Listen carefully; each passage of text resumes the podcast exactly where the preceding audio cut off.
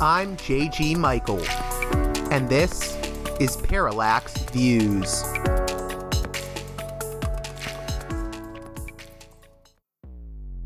Hello, this is Mike Swanson. In a few moments, you're going to listen to another segment of Parallax Views. But before you do that, let me tell you about my new book, Why the Vietnam War. It's a sequel to my previous book called The War State, which has lots of positive reviews on Amazon. It's been out for years. But this one is a more detailed case study of how the American empire and national security state operate using Vietnam. And I believe it shows also how things work today, how policy is actually made and why. So grab the book on Amazon.com, Why the Vietnam War.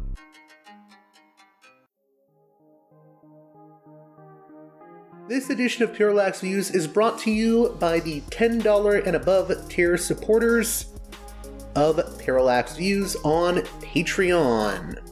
So, with that in mind, producers credit shoutouts to Gunner, Mark, Alexander, Catherine, Tilo, Emilia, Jeff, John, Bert, Brian, Elliot, Michael, Brace, Nick, Galen, Arlen, Bo, Geekadelic Media, Chance, Chase, Dan, David, Ava, Bob, The West Bank Robbery Podcast, Gary, Ishtofer, James, Martin, Matthew Ho, Brian, Nobody, Thomas, and Dano. And now on to the show.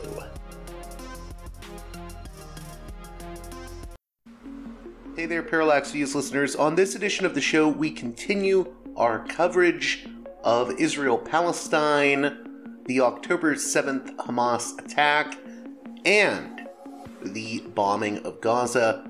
This time with Professor Steve Simon, author of Grand Delusion The Rise and Fall of American Ambition in the Middle East.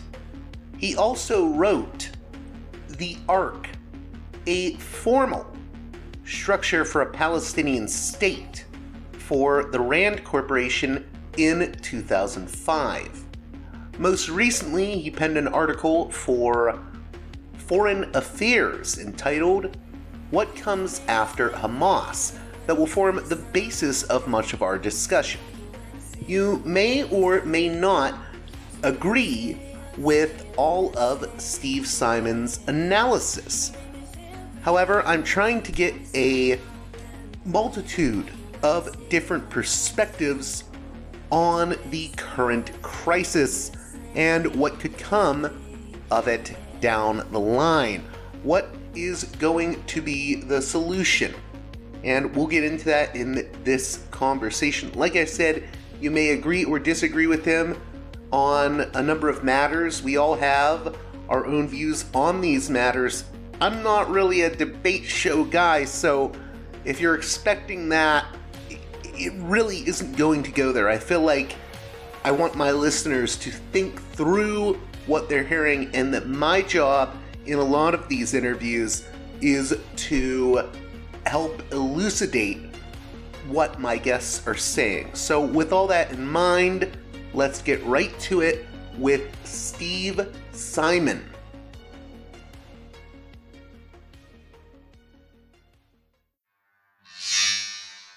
Welcome to Parallax Views, a guest that I'm really excited to be speaking with. He's a professor of practice in Middle East Studies at the Henry M. Jackson School of International Studies, University of Washington, and the author of the book Grand Delusion The Rise and Fall of American Ambition in the Middle East, and the author of a recent foreign affairs piece, which will be the sort of subject of our conversation What Comes After Hamas? A plan to return the Gaza Strip to Palestinians and keep Israel safe from October 18th, 2023. Steve N. Simon, how are you doing today?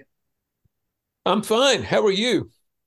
I'm good. I mean, I, as someone that covers the Middle East and what's been happening in Israel Palestine, I, I wish we were speaking under better circumstances, but likewise.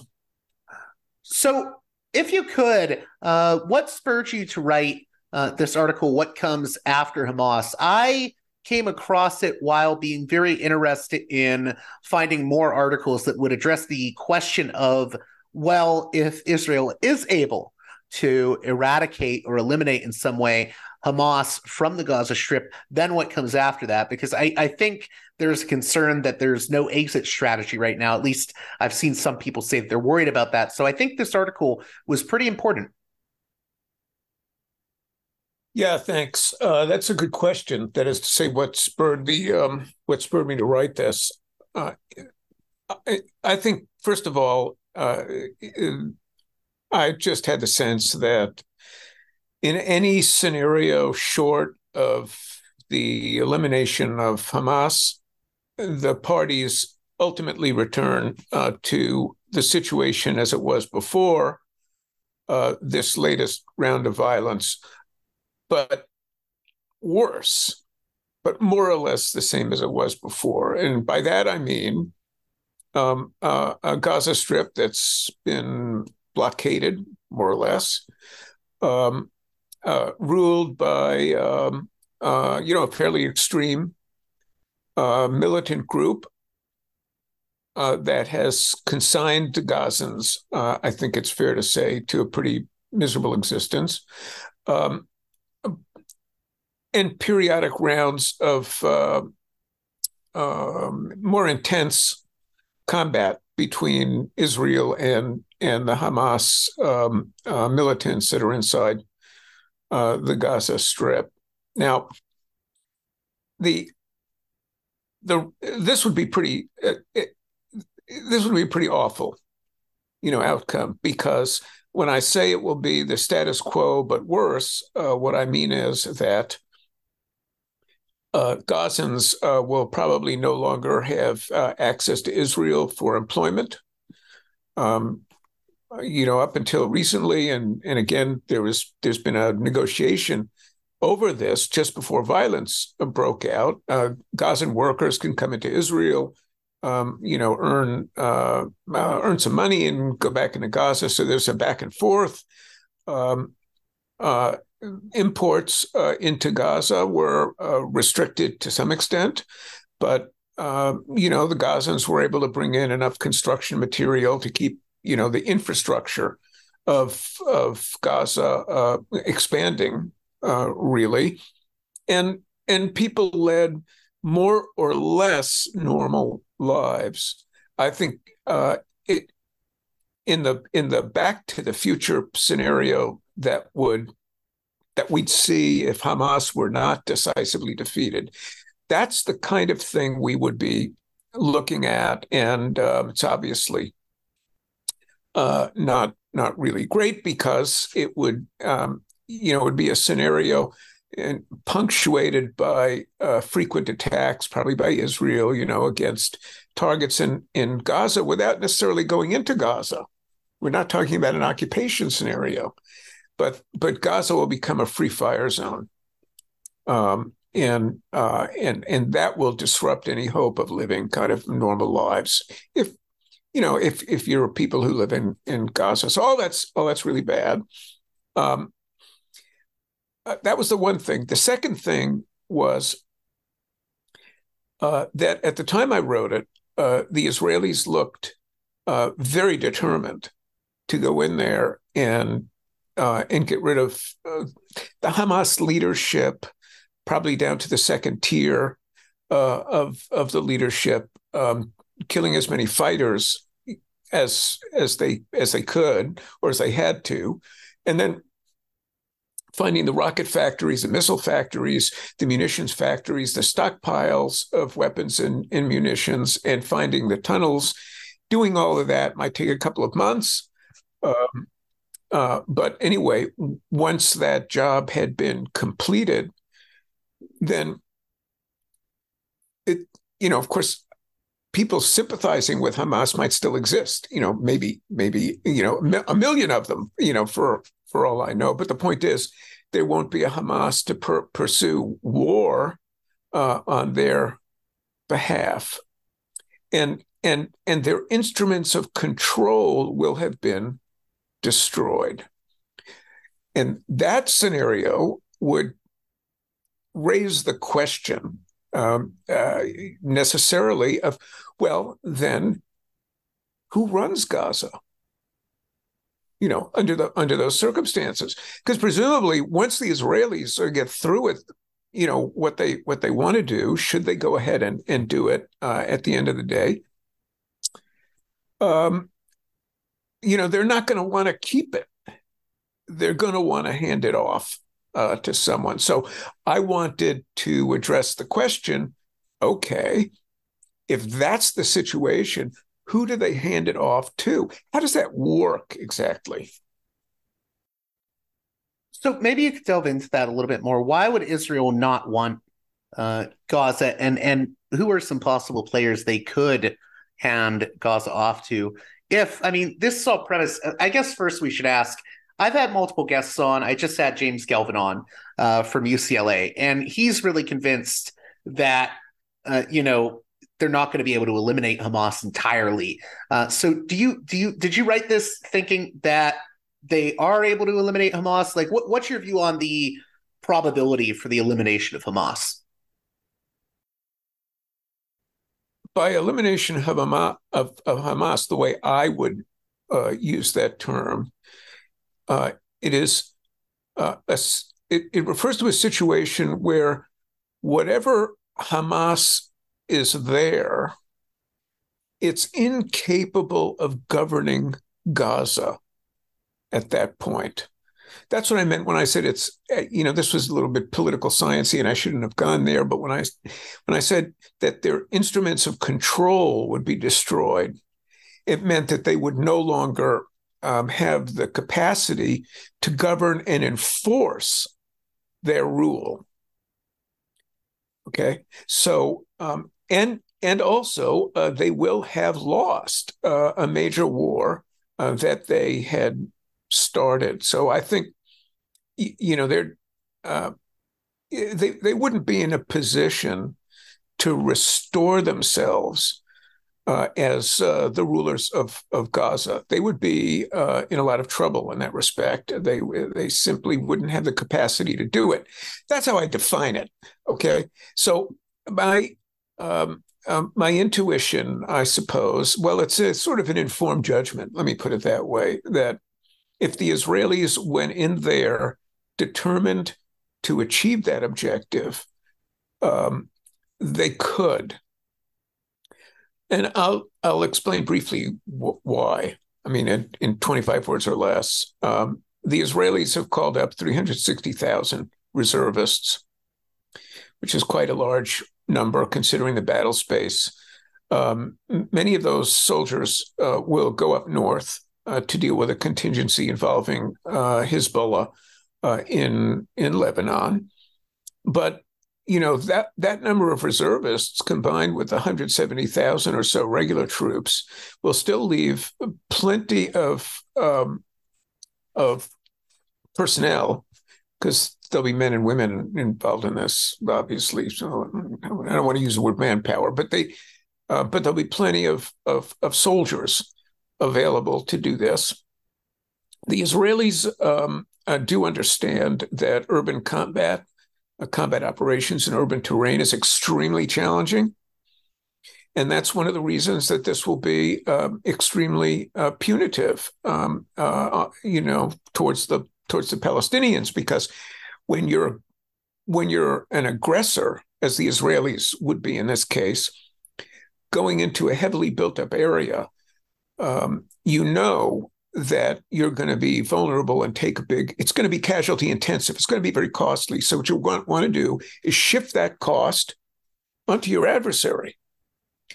And and that's where uh, the civilian casualties are going to come in because the israelis will be um, uh, will want to limit their own casualties and and transfer that burden uh, to the palestinians. So if there's a sniper in a building well, they'll take down the building. You know, they're not going to risk casualties sending a platoon into that building or a company of soldiers to, you know, and that that will ramify. That will happen, you know, again and again on a, on a large basis. So they understand that. Um, but you know, from their perspective, once they're in on the ground, then they really have access to um, a, a, much more ample body of intelligence that will enable them to root out uh, the elements of Hezbollah and, and the elements of, of, Hamas and its and its assets. Uh, they'll find laptops with information. They'll have prisoners to interrogate. They'll find pocket litter. You know, they'll the the the and they'll be able to collect electronically much more intensively because they'll actually be on the ground. So that's, I mean, I think that's what they would they would tell you. So there are advantages to going in. And if they did it and they were serious about it and they took a couple of months, they could make it, they could reduce Hamas uh, to the extent that, uh, again, they wouldn't be capable of reassertion, um, of, of, reasserting their, their control uh, over Gaza. So, uh, do I think that that is achievable? Yes, if the Israelis want to pay the price. And and do you think price, there's indicators that they don't want to pay that price? I guess is the next question. Uh, yes, is the answer to your next question. Yes, I think that they get that. Um, I think that they're concerned about escalation and widening of the war, and they're concerned about losing American political cover, diplomatic cover, which um, uh, the Israelis understand they need in order to prosecute whatever combat plans they have in mind. So, um, you know, they understand that there's a sweet spot on the timeline, essentially. Um, and and that once they're on the other side of that sweet spot, whether it's two weeks or a month or five minutes, um, they're going to come under uh, uh, serious pressure, uh, particularly from the United States, to wind things up. The, on, on escalation and, and widening of the war, uh, nobody wants that. I mean, really, Iran doesn't really want it. Hezbollah doesn't really want it. And the Israelis certainly don't want it because if it actually occurred, the, Israel in the opening hours of the conflict would take a serious beating because Hezbollah has this enormous uh, rocket and missile inventory. And if they unleashed it on Israel, uh, it would be highly destructive. The Israelis are already evacuating uh, towns and, and, and, and villages along the northern border, including a fairly major city called Kiryat Shmona. So um, you know they they want to avoid that. They really do. If you could, uh, because I know some people are only listening to the audio version of this. I know you said you were talking about relatively relative normalcy in Gaza. I don't I don't want people to get the wrong impression because I I saying normalcy in Gaza is different than saying normalcy. I think in anywhere else in the world, it's not. Uh, I don't want people to get the impression that you're saying it's you know, great in Gaza before October 7th and before this bombing campaign. I, I was going to say, can you talk a little bit about the conditions in Gaza for people that may be unfamiliar with it? Um, well, the conditions in Gaza right now are are appalling. Um, there's been a large population transfer within Gaza from the northern part of, of that territory to the southern part, perhaps a half a million people. Yeah, I was reading uh, like seven hundred fifty thousand have have fled to the south of Gaza, but perhaps perhaps that many. I'm being conservative, so you know a large a large number.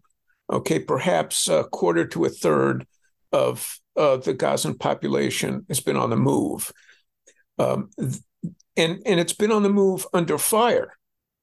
So uh, it's it's the worst of of both worlds. And and well, actually, they've been on the move. They've been under fire, and they've not had food or water. So um, the the conditions uh, are really are really awful, and those that are in southern Gaza, they're still you know under attack. The Israelis are bombing uh, Khan Yunis, which is the big a city down in in in southern Gaza. So that's um, that's pretty bad, and it hasn't been alleviated yet, really, uh, by the opening of the humanitarian corridor uh, in the south, uh, and um, and the and the first two convoys uh, that have come in with uh, you know humanitarian uh, aid for the for the Gazans before the war. You know, it's easy to forget because Gaza is in in some ways, you know, metaphorically referred to as an open air prison, and you know, and all that sort of stuff. People live their lives. You know, they went to work, they made money one way or another, they raised families, kids went to school. Um, you know, all that was all that was going on. So it it it wasn't as though um, I don't I don't know I don't I, I lack the vocabulary, but it wasn't it, it wasn't you know god awful. I mean, people were people were living their lives, but that's but that's not true now. And of course, many people are losing their lives.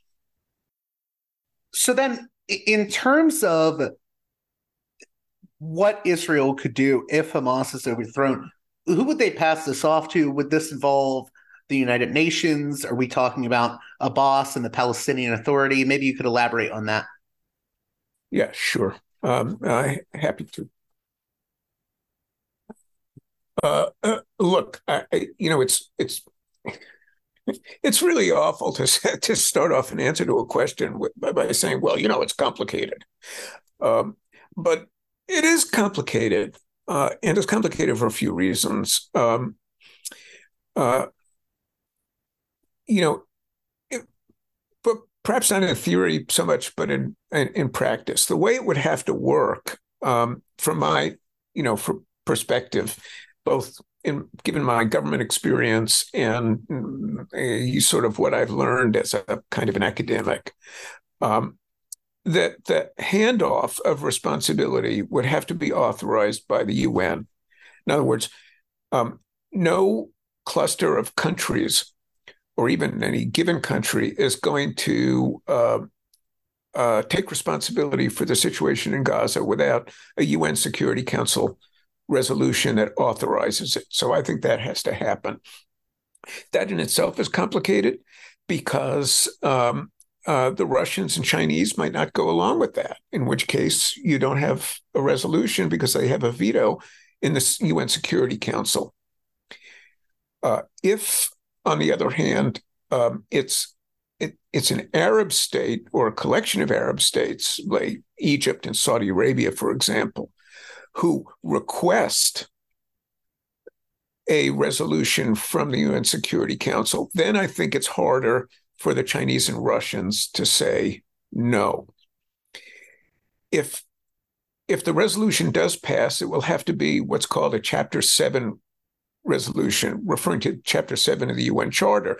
And, and that would, um, that kind of a resolution entitles the, um, the countries that are carrying out the mandate of the United Nations uh, to use force in self defense you know, if they if it comes to that. So they they need to know that those countries need to know that their their people could defend themselves against attack. So it's got to be a Chapter Seven resolution. Now, the Israelis are going to be very unhappy about that because the Israelis um, are very suspicious of the UN. The UN and Israel have been at odds for decades and decades. Um, there's no love lost uh, between them. But there's a way out of that problem because a mission authorized by the UN doesn't have to be carried out by the UN.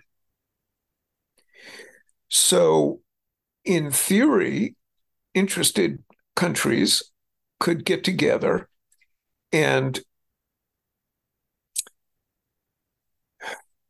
acquire um, a kind of a stewardship arrangement over Gaza that would be conceived of as temporary and and and ideally would be, um, and they would have the the backing of the UN and the UN authorization.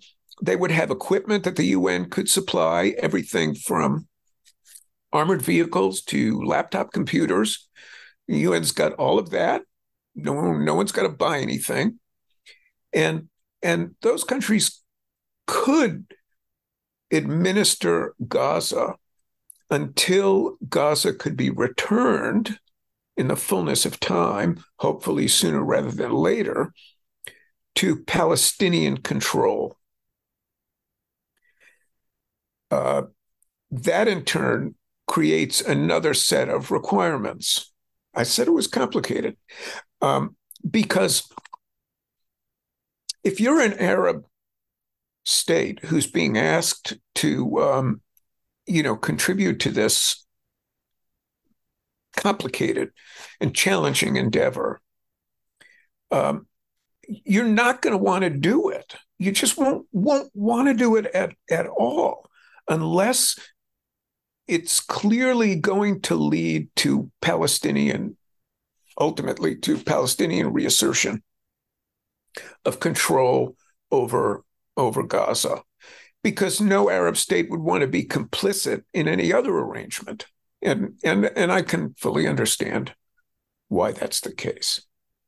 So you'd have to have a, a, a Palestinian authority that has the capacity and the legitimacy to exercise um, uh, control over uh, over Gaza. That is to say, to whom the cluster group, to whom this group of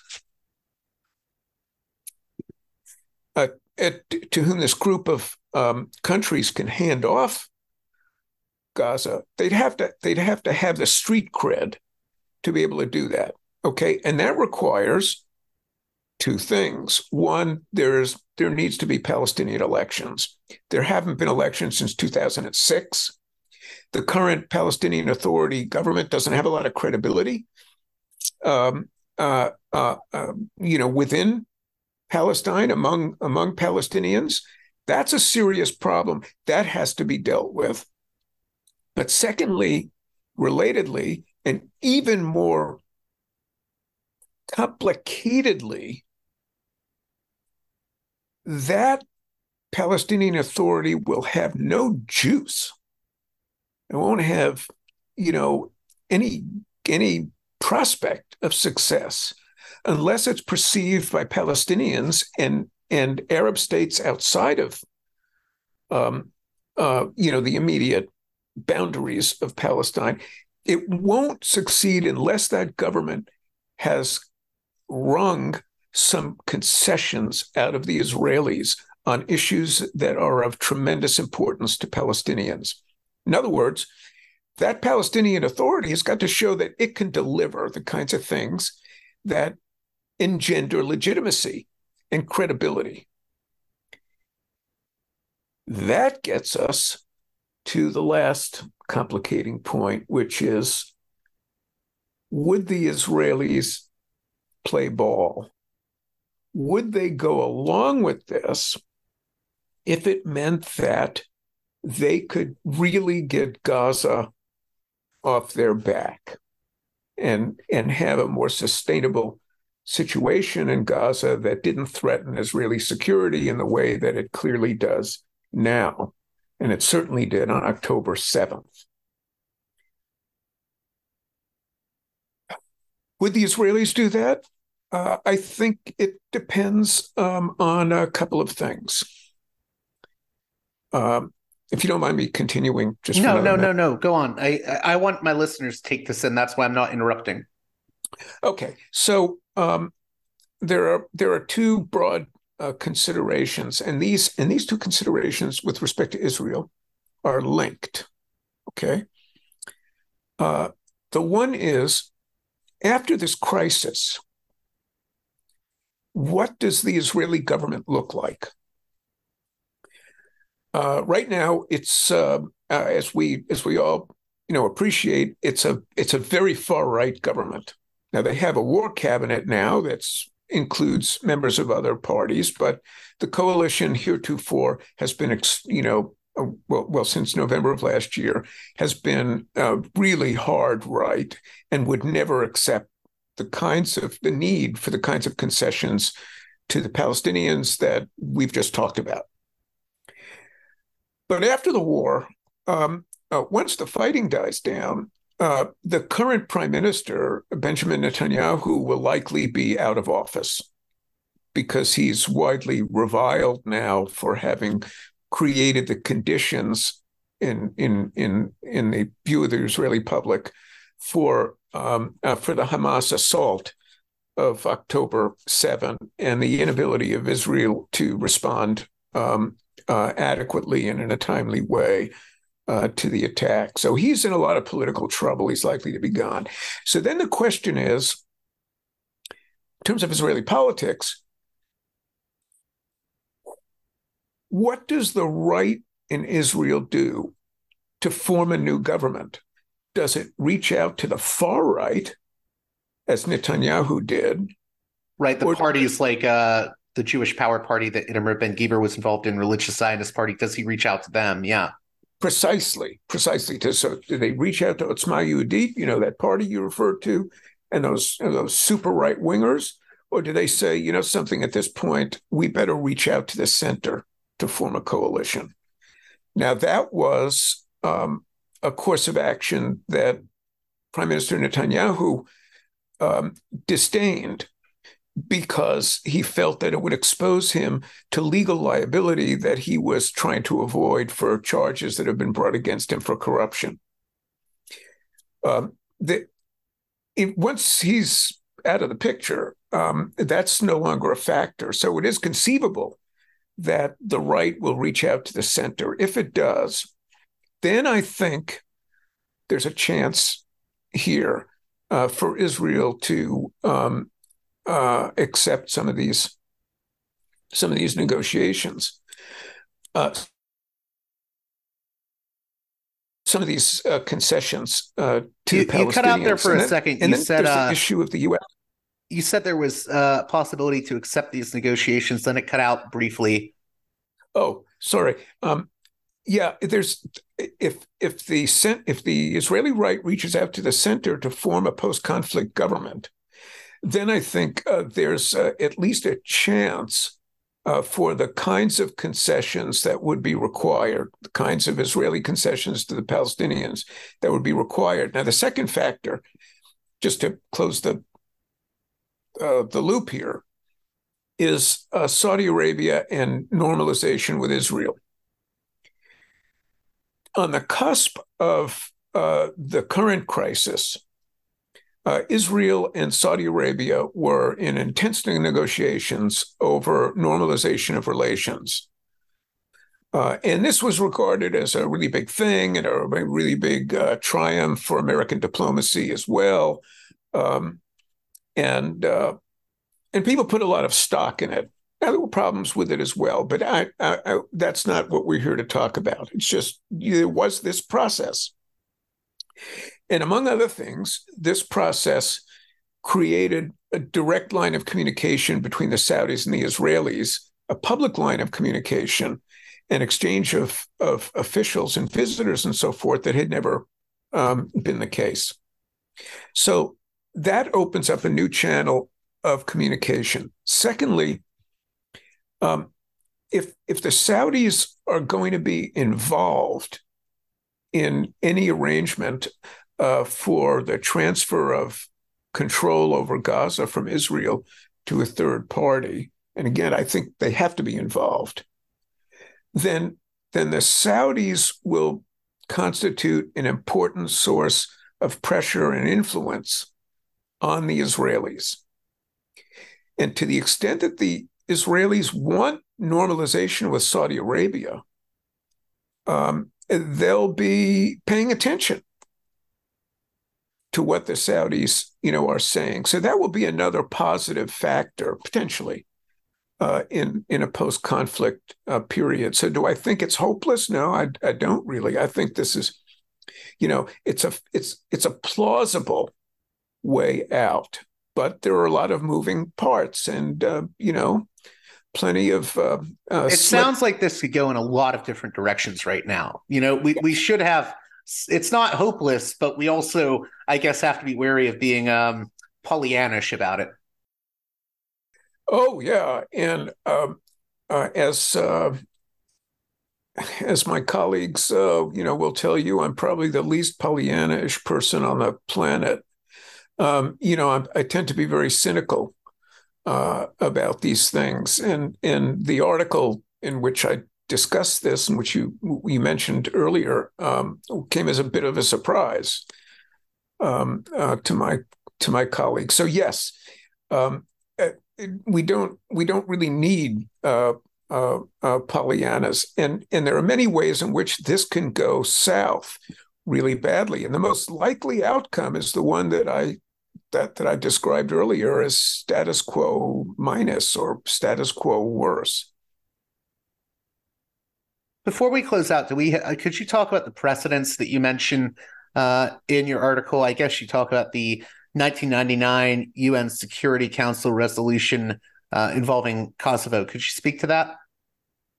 The key thing um, about that, uh, from the point of view of my argument, was that uh, it was NATO that carried out the mission, not the UN.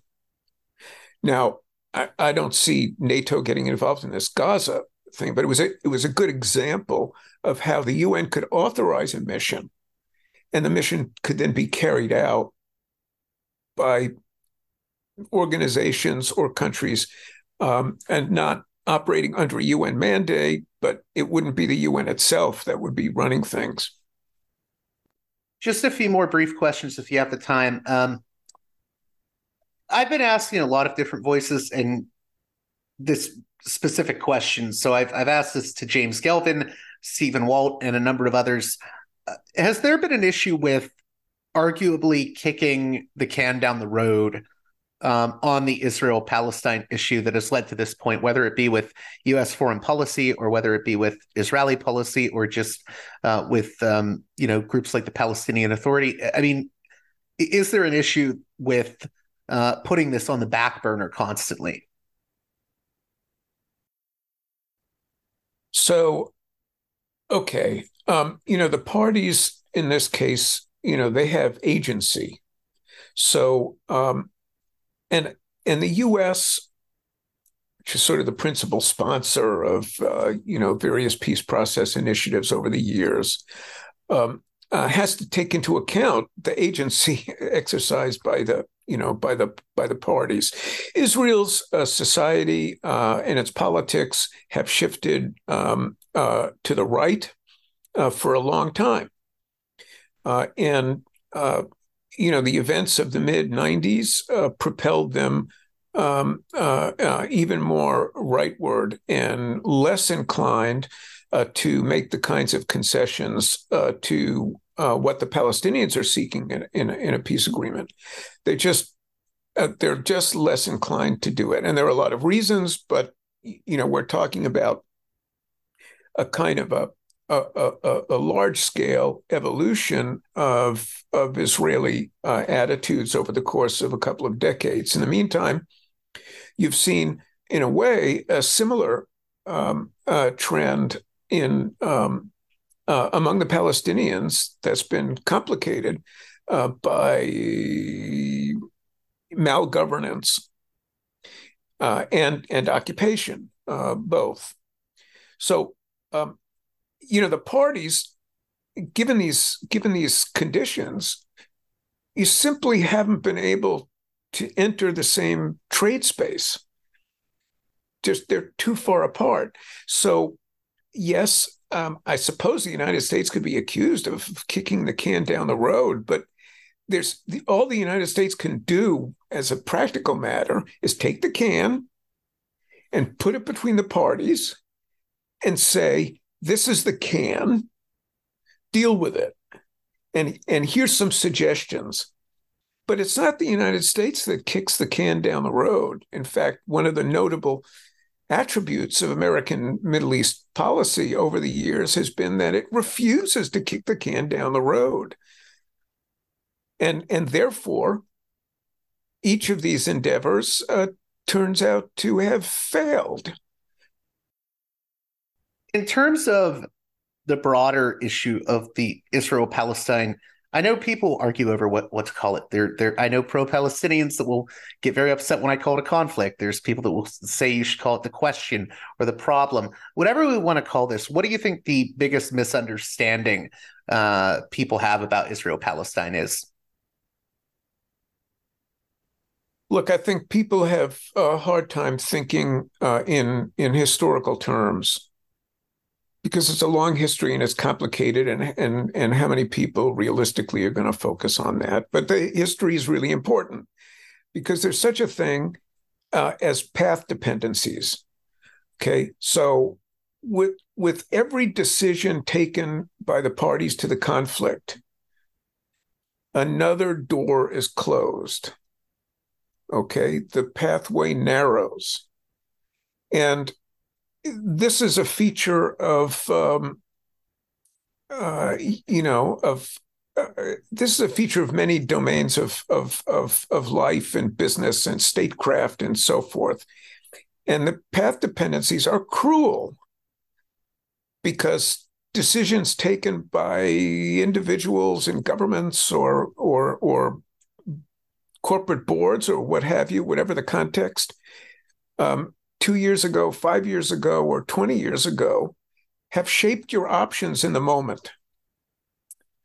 So uh, I think, you know, if there's a misunderstanding, it's it it pertains to the very narrow trade space to which the parties are now uh, confined by virtue of decisions taken, you know, by players long ago.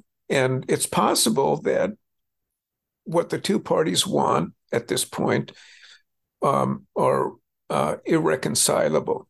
I do think, however, um, I'm pu- putting on my Pollyanna bonnet um, now, my Pollyanna pinafore, um, uh, to say that it's I think it is a good thing uh, that the Biden administration has raised the two state solution again in this context.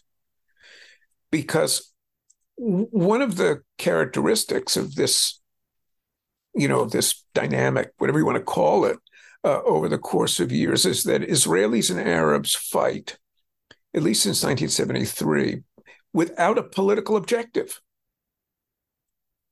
And, you know, wars can be useful, if I can, if I dare say that, if they're geared to political objectives that resolve pre existing or underlying problems.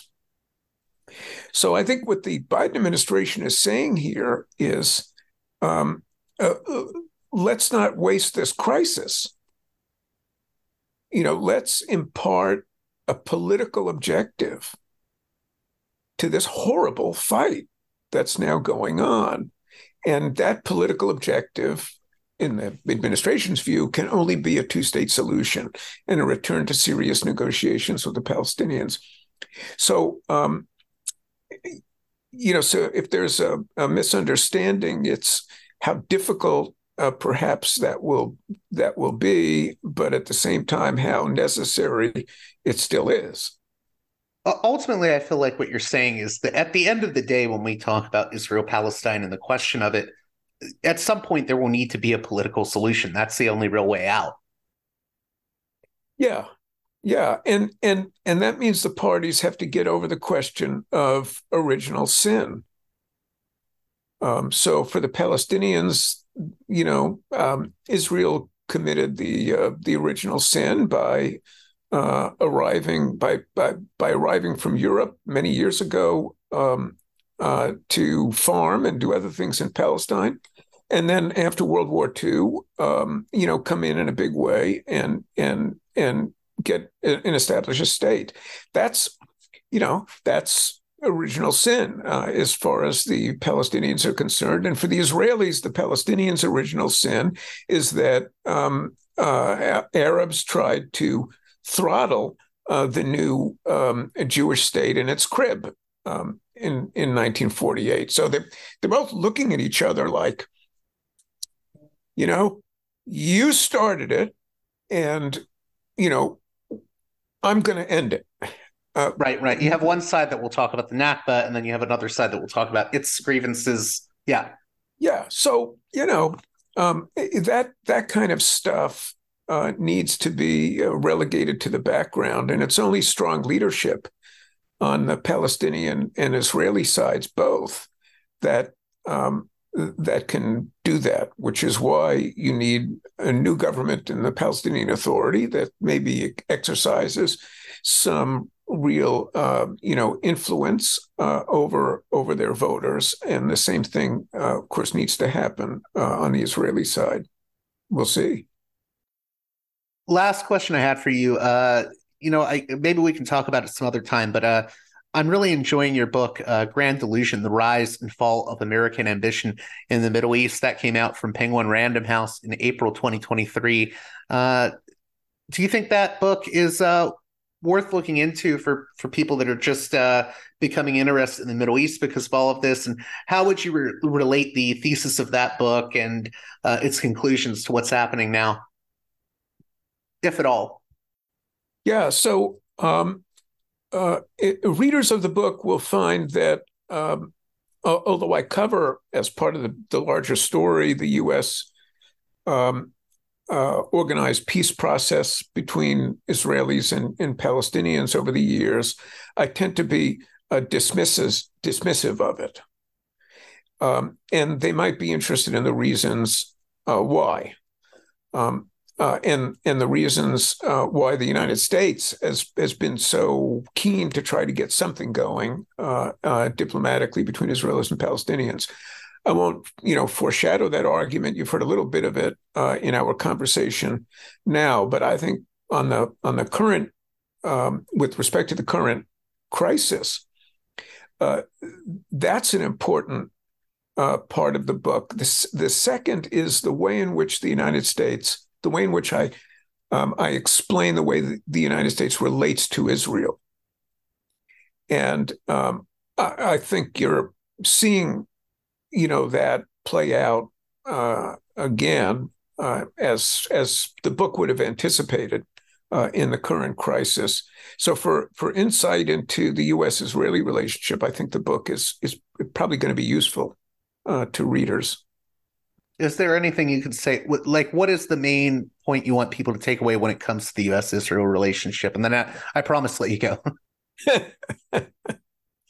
Yeah. So um, well the us relationship i'll just say has um, uh, has evolved considerably over time. Uh, it seems like it's unchanging but it's it's not. And um, uh, let me uh, let me put it this way. Um, the the U.S. Israeli relationship was initially based on uh, the liberal values that regulated politics and political thinking um, really uh, until the the end of the Carter administration. So, um, and certainly initially, and you know, under uh, you know, under Kennedy, John F. Kennedy, um, you know, especially, there was a real American attraction to the way Israelis had organized their society and um, you know its its liberal set of laws and and so forth. Uh, and and there was uh, you know admiration for Israel as a uh, kind of as a pioneering kind of frontier society. Well, during Reagan, that all changed. Um, the the basis of the U.S. Israel relationship uh, changed. Uh, for official Washington, it focused on um, strategic interest because there was a Cold War. And the United States um, uh, wanted to uh, show that it had powerful friends in the region during the Cold War, and it wanted uh, some assurance of Israeli assistance uh, in the event that um, there was a U.S. Soviet war. Um, and uh, and the United States fleet in the Mediterranean needed a place to bunker and shelter, and and and we needed to use Israeli air bases and so forth. And there was a debate in Israel at that time about whether it was a good idea um, to move in that direction because critics said, well, listen, if you have a relationship based on strategic interest, that's great. But suppose the other guy's strategic interests change then you're you're just swinging in the breeze. Um, so it's better just to stick with a relationship based on shared values. But of course, also in that moment, values in the United States and and Israel began to evolve in ways that complicated, um, uh, you know, you know all that, um, and and and Israel began to change quite markedly, uh, you know, beginning in the 1990s with the assassination of Prime Minister um, uh, Yitzhak Rabin by uh, Yigal Amir. And then, of course, you had things like the Baruch Goldstein massacre. I mean, things things have been progressively moving towards the right, and I would say the far right in Israel. Yes, for uh, for sure, and the far right has deep roots. You know, in, in uh, going back to the 1930s in in the you know Palestine under British rule. I mean, there was a lot of speculation along the lines that has informed and shaped the views of the ultra right now. So this is not kind of a new thing. Um, this is this has this has deep roots, and which is why it, it can't really be disregarded. I want to thank you again, Steve and Simon, for coming on Parallax Views. Uh, how can my listeners keep up with your work? Um, anything you want to plug? Well, I'm on it. I'm, I'm at work on a new book. Uh, it's a global history of the war on terror. Um, so uh, uh, so uh, uh, look at that. Look for that. Otherwise, um, I don't. Re- I don't have a website. Um, I'm, I'm, too grumpy. so uh, so that's about it. Well, th- thank you for uh, not being grumpy when it came to coming on this show. I really appreciate it. No, it was great. It was a lot of fun. I hope we do it again. Well, that does it for this edition of Parallax Views. I hope you enjoyed my conversation with Steve Simon. As always, if you appreciate the work here I do at Parallax Views, please consider supporting me on Patreon at patreon.com slash parallaxviews. One more time, that's patreon.com slash parallaxviews. And with that being said, until next time, you've been listening to Parallax Views with Parallax Views to Parallax Parallax Views with Parallax Views. The way out is not simply to say don't do it, just to prohibit. It's nothing else. If we don't do it, others will be doing it like crazy. So, you know, we have to confront the problem. But no, basically, basically, I'm I know of the great anxiety problems, new forms of control, but it's also new forms of freedom. This is why I always emphasize that uh, uh, internet and all this new digital stuff, it's a very ambiguous phenomenon, but it's the field of struggle new forms of enslavement, but at the same time, new incredible forms of freedom. We have to accept the fight with no nostalgia for old, allegedly more authentic communities or whatever. I'm not afraid. I'm not afraid. I'm not afraid. I'm not afraid.